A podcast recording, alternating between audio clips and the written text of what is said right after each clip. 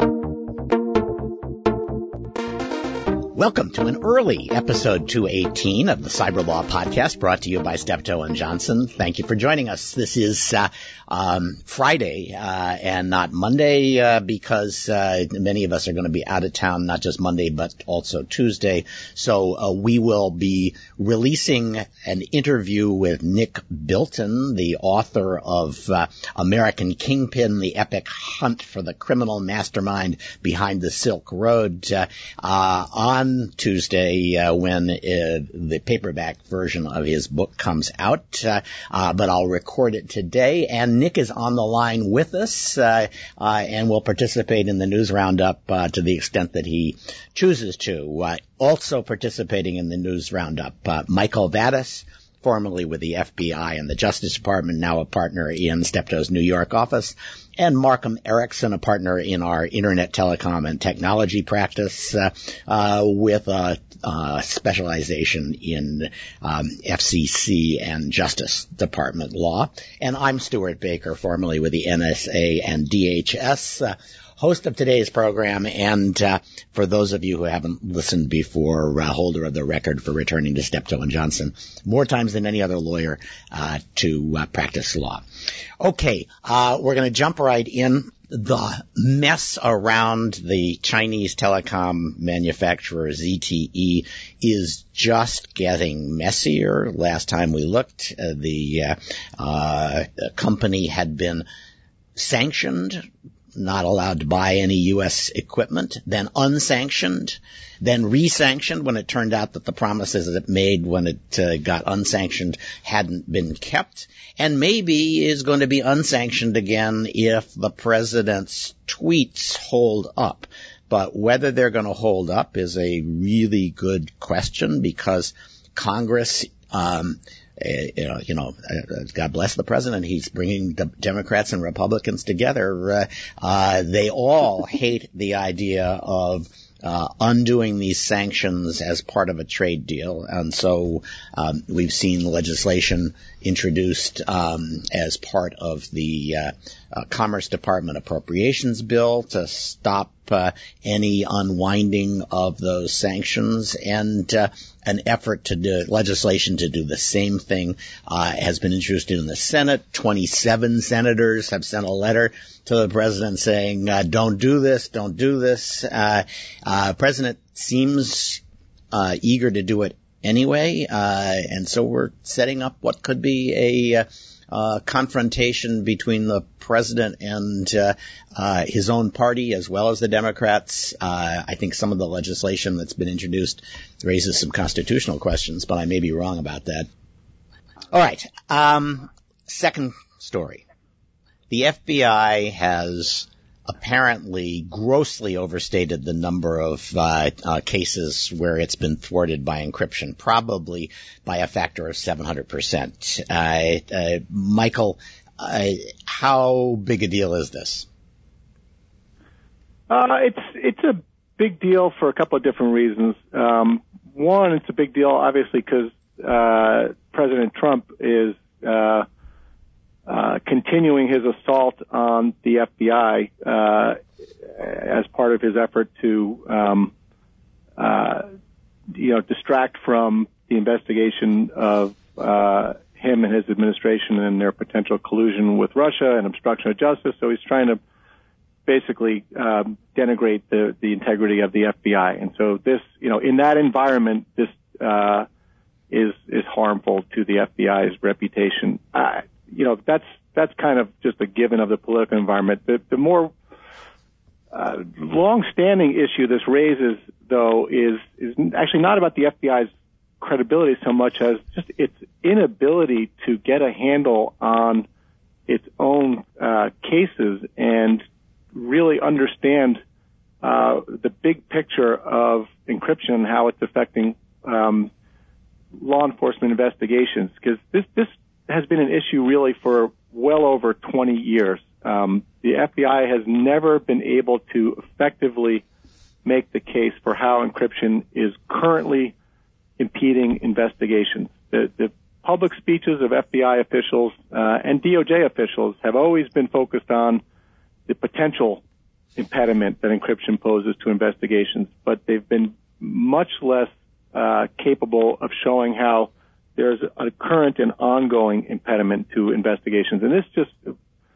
this is just you know a prime example of that. And to me, this is this comes this emanates from the FBI's difficulty of figuring out you know its own records and what those records show. I, I, agree with you on that. I think I, I, don't think this says anything about their inability to talk about uh, uh, how this has harmed them. Um, there are clearly a lot of cases, probably a thousand, where they've been thwarted by encryption. Uh, and what they did here is they didn't effectively dedupe their database, uh, and they ended up uh, double and triple counting a bunch of cases, uh, and that's how they got to 7,000 instead of 1,000. Uh, but it does show that uh, the for the bureau working with computers, reviewing the code and checking the program. It's just not second nature. It's not in their DNA. And, and so they're much more likely to make this kind of mistake than somebody like NSA. Um, uh, because they, right. uh, their, their smart people are focused on other things than what the code says.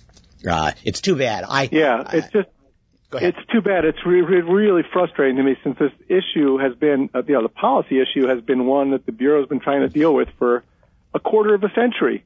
And it's been obvious all that time that the, the most effective case it could make is uh, if it can show the public and policymakers how encryption is really posing a, a, a current uh, impediment and, and threat to its ability to do its job. And so you would think in a quarter century they'd be able to gather the information from their own databases to make the case. Yep. Um, this, this, is Nick. I, I, have a quick question.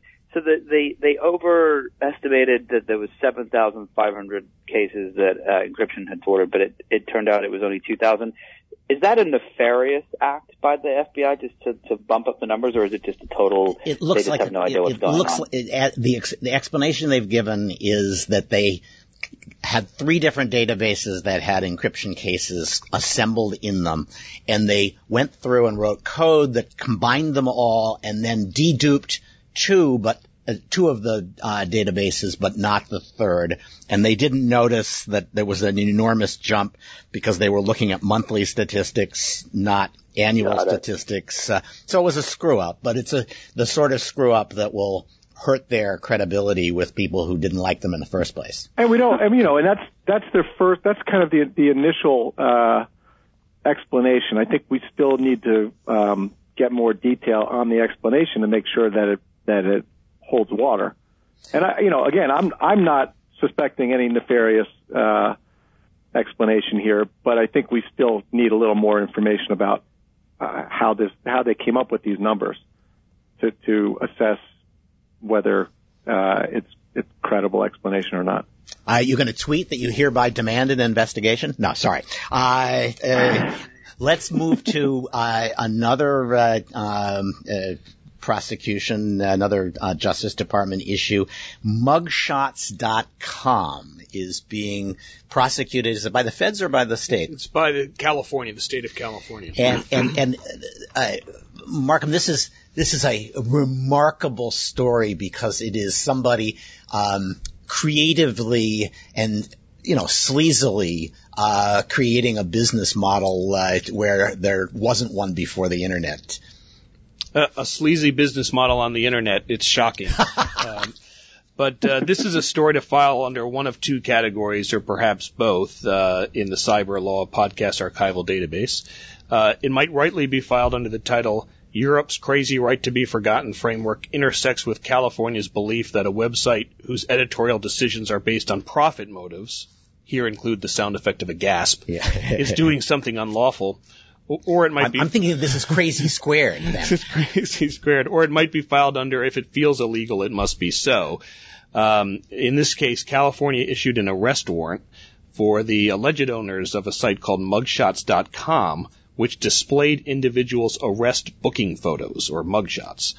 Um, well, since these mugshots are a matter of public record, even California could not claim illegality in this act, though of course it did pass a law requiring sites, if you remember, and this was the subject of an earlier podcast, requiring sites to take down the accurate and in the public domain birth date and in age information of actors who prefer remember that, not yes. to have their ages published. Well, what could be more shocking than publishing actors' real uh, ages? That's right.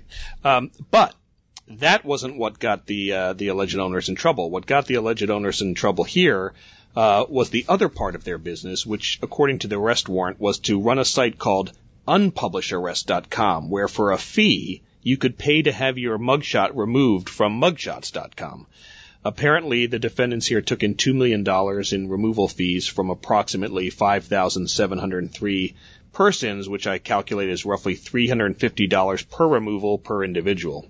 So like, the way this worked, I assume, is you typed in somebody's name, and when Google showed you the images, the third image was a mugshot, and uh, you know nobody likes that. At least uh, uh, not until they've uh, found a spouse.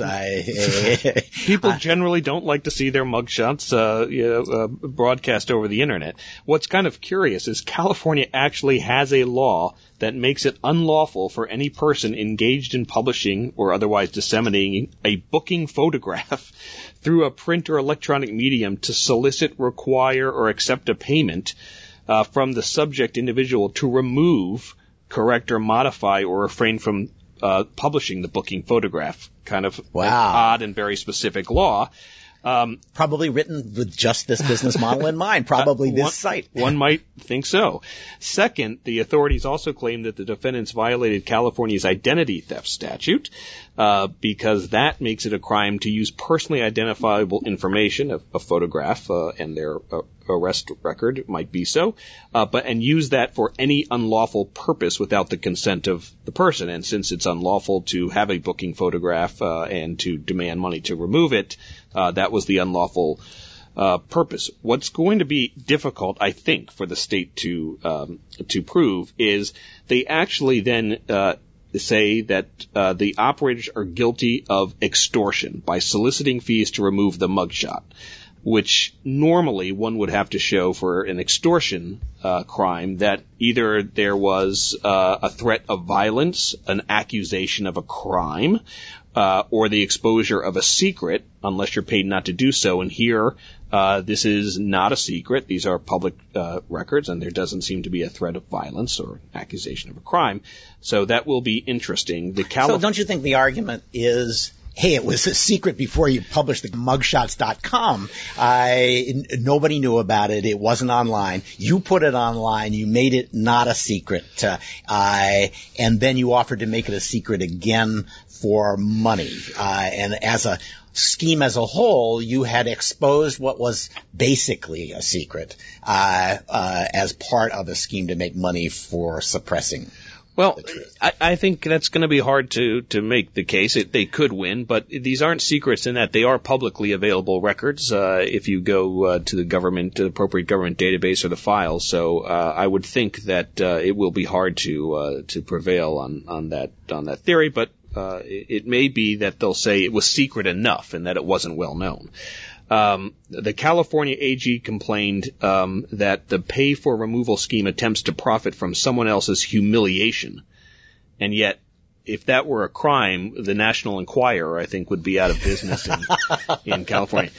Having said this, the ultimate irony, uh, ironic justice, that if you go to the story of this on Ars Technica, there are two massive mugshots of the alleged owners of the site that take up the entire computer screen. taste of their own medicine. Yes. Yeah. Uh, yeah um, is there a First Amendment issue buried in this too? I think so. Because uh, basically they're saying, well, we put mugshots.com up there as an act of uh, uh, expression, and we were willing to have people pay us to express ourselves less directly. I think that's that's going to be the case, and there's uh, that's where the extortion based on a secret I think is going to be tough because these are in the public domain uh, records, if you will. Secondly, there's plenty of uh, uh comments from law enforcement uh, officials in in various contexts about the importance of having mugshots in the public domain for various reasons.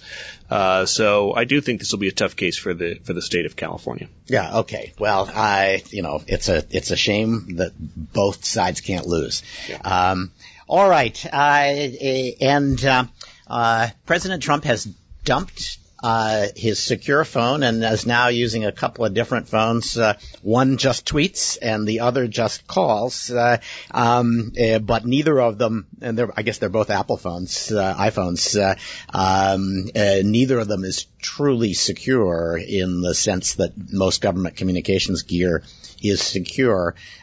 Michael, I, I, assume, given your feelings about the president, this sort of makes you feel good. Uh, I don't know. I don't know why it would make me feel good. I mean, it's just another example of hip, mind-boggling hypocrisy.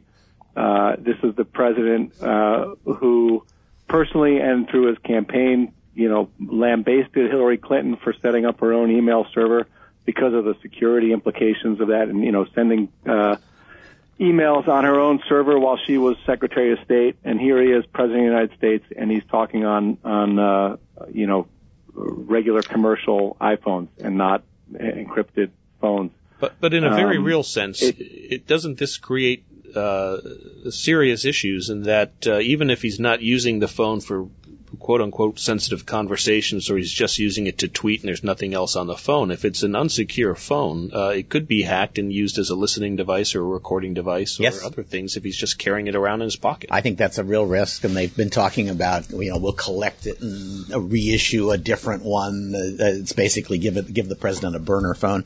Uh, but, well, the, uh, the other, the other hypocrisy here is, you know, White House personnel are banned from bringing their own personal cell phones into the West Wing because of because of these very security concerns. Yeah. But that ban does not apply to the president, um, who is the number one target in the West Wing. Yep, this is the you second know, president who know, didn't want. You almost this. have to wonder if he's. this is, I mean, is, does he want Russia and China to be able to monitor his calls? It's, it's just, it's, it's simply mind-boggling. I, I am not going to argue with it. It does it, it it shows exactly why we're never going to get to cybersecurity nirvana because the CEO um, or the head of the organization sooner or later is going to say, "No, I'm. You can't do that to me. I I need the convenience of whatever new device there is." And you can't always uh, uh, force it. I mean, it was hard to get uh, President Obama to give up his BlackBerry. He finally did, but um, they had to pry it out of his fingers, if I remember right. Uh, and and this president doesn't care about. I, that, uh, I, I think he re- I think he might have resisted for a day. Uh, I mean, there was an article about it, but I, I'm not sure he actually the resisted all that hard. The Nick? other thing that's fascinating is, yeah, the, the other thing that's fascinating is part of the reason they eventually gave Obama a BlackBerry is because it's one of the few phones that doesn't have a um, a camera in it, and cameras are incredibly easy and susceptible for hackers to be able to take pictures from. And the reason that he didn't have Obama didn't have an iPhone was for that very reason. And yet, Trump has an iPhone where we've seen on the Mac that you can take pictures of people without them knowing. Uh, so what's different about you know uh, a device in your pocket?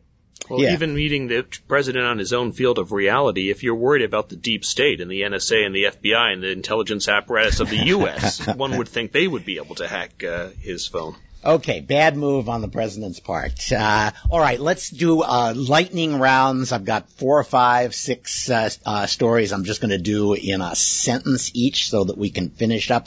GDPR has arrived at last. This is GDPR day, and uh, uh, hilariously and appropriately, the European Parliament is already in violation of it. They're collecting data that they should not be collecting because GDPR is stupid and um, uh, uh, and and they're not worried about the fact that they're in violation because they know it's just designed to, to create uh, a trap for U.S. tech companies. Uh, so uh, the bad news uh, uh, for everyone but the European Parliament. Uh, Kaspersky has moved to Switzerland, uh, or a big chunk of its uh, infrastructure has been moved to Switzerland in the hopes of persuading uh, um, the U.S. and, and other customers uh, that uh, all of their data isn't susceptible to Russian uh, espionage. my prediction won't work. ah, this is sweet.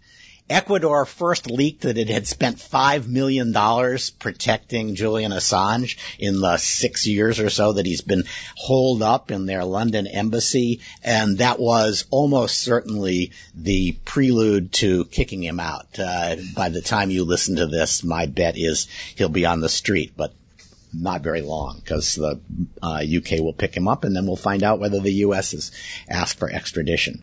Uh, the Vault 7 leaker, God, the leaker, leakers are, it's a bad week for leakers. Uh, the guy who is believed to have leaked a whole bunch of uh, material uh, um, that ended up on WikiLeaks uh, about CIA cyber espionage tools has been arrested not for the leak, but because when they went to search his apartment, they found a whole bunch of uh, encrypted files uh, with kitty porn on it uh, on them, uh, uh, and uh, he had encrypted it with the um, password he used for other uh, places, and so they had no trouble decrypting all the files. Uh, um, he's got uh, some of the worst OPSEC uh, um, anybody who used to work for uh, the CIA and was in the process of compromising their secrets has ever displayed. Um, so he's going to uh, end up in jail, but it's not clear what he's going to be charged with. Um, China is bragging that their social credit system has blocked 11 uh, million flights. Uh, that is to say, 11 million people who tried to take flights uh, have been told you can't take a flight because you have not been sufficiently supportive of the social structure of uh, China, uh, including uh, expressing the wrong kinds of views. that's a glimpse of China's future reach that we should all be a little troubled by. there's a recently declassified study by a commission looking into electromagnetic pulse attacks on the United States. Uh, uh, this is a, uh, the kind of attack that takes out electric systems and has acquired a sort of Alex Jones uh, reputation as oh only nutters are worried about that, but this is a DoD uh, uh, commission that says no, it's very real. We could lose a lot of people if somebody just put one nuke into the high atmosphere above the United States and set it off. Um, uh, there's a circuit split on cell phones at the border. Uh, the 11th Circuit has uh, disagreed with the uh, uh, Ninth Circuit and I think the Fourth Circuit, who uh, uh, decided to take Supreme Court jurisprudence on cell phone privacy and run with it, uh, uh, creating new law restricting what CBP can do with your phone when you cross the border. the Eleventh Circuit said, you know, I don't think we should make any new law here, so there's now a circuit split, and this will go to the Supreme Court sometime in the next year or two. Probably not this case, but when the the SG now has the circuit split it needs to take this up if it chooses to take it up. Uh, probably will wait to uh, uh, see what Justice Kennedy does. Uh, uh, and um, the National Traffic Safety Board has done a preliminary report on the Uber accident, the woman who was uh, pushing a bicycle and was hit, and it is kind of a gobsmacking. I, the the report says the radar saw the woman, didn't originally recognize her, but ultimately did, and decided that emergency braking was necessary, but had no way or was given no way to tell the uh, to either do the emergency braking or to tell the person who was driving that they should put on the brakes in a hurry. Uh, it, it, appears that they didn't want to have emergency braking done by the autonomous system because it would produce a lot of stop and go uh, driving, you know, sudden uh, braking and acceleration, uh, and um, it, it makes you wonder whether these autonomous systems are anywhere near as good as we've all been led to believe, uh, or maybe it's just Uber's. But it was uh, was an appalling uh, uh thing, uh, and Germany Last item, Germany is locked in you know, a, a escalating system of uh, or, or, exchange of litigation with the uh, anti-immigration uh, uh uh, uh, party AFD and Facebook telling Facebook you have to take down um, remarks about immigrants that the AFD um, posted, and the judge who's dealing with this has recently said huh, I, am glad Facebook d- took down some of these remarks uh, uh, in Germany. But if somebody used a VPN and pretended to be in the United States, they could still see them. So I may just tell you to make sure that Americans can't see this either. Um, so once again, Europe is uh, getting ready to censor U.S. Uh, what Americans can read. Uh, stay tuned. This mess is going to go on for years. Okay, Thanks to Michael Vatis. Thanks to Markham Erickson. Uh, thanks to Nick Bilton for uh, uh, jumping in. Uh, this has been episode 218 of the Cyber Law Podcast, brought to you by Steptoe and Johnson. Don't forget, if you suggest a guest interviewee and they join us on the show, we will send you a highly coveted Cyber Law Podcast mug. Uh, send your subject your suggestions to cyberlawpodcast at steptoe.com. I, this is where I usually say we're in the market for an intern uh, and you need to apply. But in fact, I'm looking at uh, our intern, Michael Beaver, has joined us uh, and uh, uh, we're pleased. This is his second day on the job. Uh, we're looking forward to working with him. and coming up on Tuesday, you'll get to hear my interview in episode 219 with Nick Bilton author of American Kingpin, The Epic Hunt for the Criminal Mastermind Behind the Silk Road. Uh, also coming up, uh, Kirstjen Nielsen will be the subject of a, uh, an interview. Megan Stifel, uh, uh, who we had to uh, reschedule, will talk about her plans for, her ideas for how cybersecurity can be sold as sustainability, among other guests. Uh, we hope that you'll join us for those and other episodes as we once again provide insights into the latest events in technology, security, privacy, and government.